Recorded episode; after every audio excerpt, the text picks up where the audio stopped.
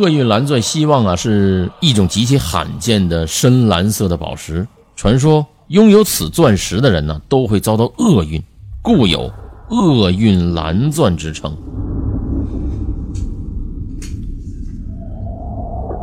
具有鲜艳深蓝色的透明钻石，那个绝对是稀世珍品呢，是世界上仅仅有几颗，就是这名钻希望。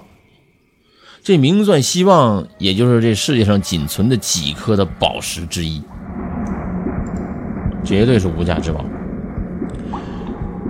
现在存于世上的这钻石希望啊，就是这个跟大家说这个厄运蓝钻希望。它重呢，四十五点五二克拉。哎呦我去，四十五点几克拉，说具有这个非常罕见的深蓝色。据说啊，它不仅蓝的美丽，而且似乎发射出一股凶恶的光芒。这可能是因为啊，它在那叫像迷雾一样的历史当中充满了奇特的悲惨经历。它总是给他人的主人带来以难以抗拒的厄运之故。好了，给大家说一下。它究竟引起了什么样的厄运啊？公元一六四二年，法国的探险家兼珠宝商，这个人叫做塔尔，叫塔维密尔。他在印度西南部首先得到了这块巨大的宝石——金刚石，重一百一十二克拉。它具有极为罕见的深蓝色。塔维密尔将宝石带回了法国，献给了法国国王路易十四。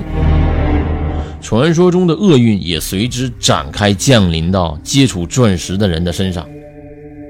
塔维密尔的财产被他那不幸的儿子当时花的一个精光，使他得到了八十多岁的高龄啊！当时穷的身无分文呢，最终他被野狗给咬死了。啊，得首先得到第一个，第一个得到钻石的人被野狗咬死了，这绝对是横死啊！然后下一个便轮到了法国国王路易十四了，因为他呢是第二个得到钻石的人，对吧？第一个那个叫做呃塔维米尔的把钻石献给了路易十四了。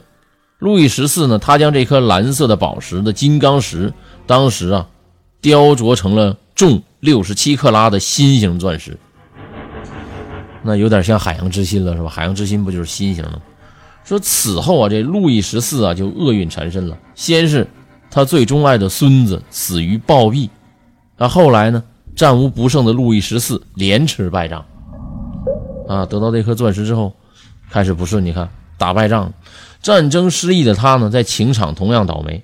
有宗教狂的这马伊夫与其结婚之后，令其苦不堪言，不久就患天花死去了，啊，得天花病。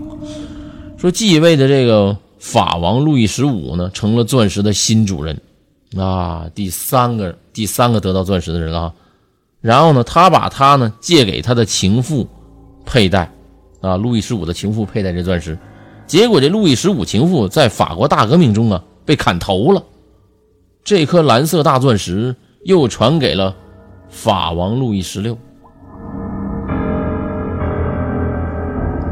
随之成了。这股蓝色厄运之钻的主人，他大概又是因为带了这倒霉的厄运钻石，在法国大革命中他被杀害了。你看看这几个得到钻石的人，没有一个能活的，全都死，咬死的，砍头的。哎呦我去，这全都是横死。这颗钻石的大钻于1792年在法兰西的国库中被盗。窃贼的命运如何呢？那个就不得而知了。只知道他被重新雕啊雕琢了一次，重量当时减为四十五点五二克拉，并于一八三零年在伦敦的珠宝市场上出现了。当即被银行家这个叫做霍普啊，叫叫银行家霍普，他给买去了。当时的价值啊是一万八千英镑。从此，这颗蓝色的钻钻石啊，就以他的新主人的姓氏为命名。叫做霍普，因为买钻石人家叫霍普。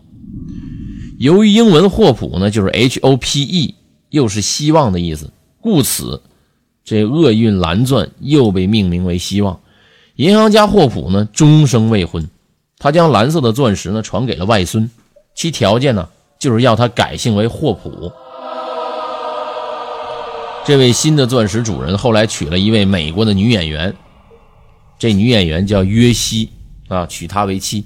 不久，这小霍普呢破产了，约西和他离了婚。约西于一九四零年死于美国的波士顿。这也太狠了吧！他传给了小霍普，然后他的妻子都都倒霉。嗯，然后小霍普呢，为清偿债务，被迫卖掉了这个大蓝钻希望，就是这厄运钻石。此后的两年之内，希望被转卖了两次。一九零八年，蓝钻希望被土耳其苏丹哈密德二世用四十万美元买走。据说啊，经手这笔买卖的商人，在带他的妻儿出门的时候。汽车翻下了悬崖，全家人无一幸免。哇！啊，这个买这钻石的人，你看全家又出了车祸，翻到悬崖下边了。这死多少人了？到现在是吧？全家一起遇难之后，这蓝钻希望啊，在土耳其宫廷中由苏丹赏给他的母亲，他的母亲叫佐必德啊，赏给他母亲戴佩戴。可不久呢，这佐必德呢？被苏丹给处死了。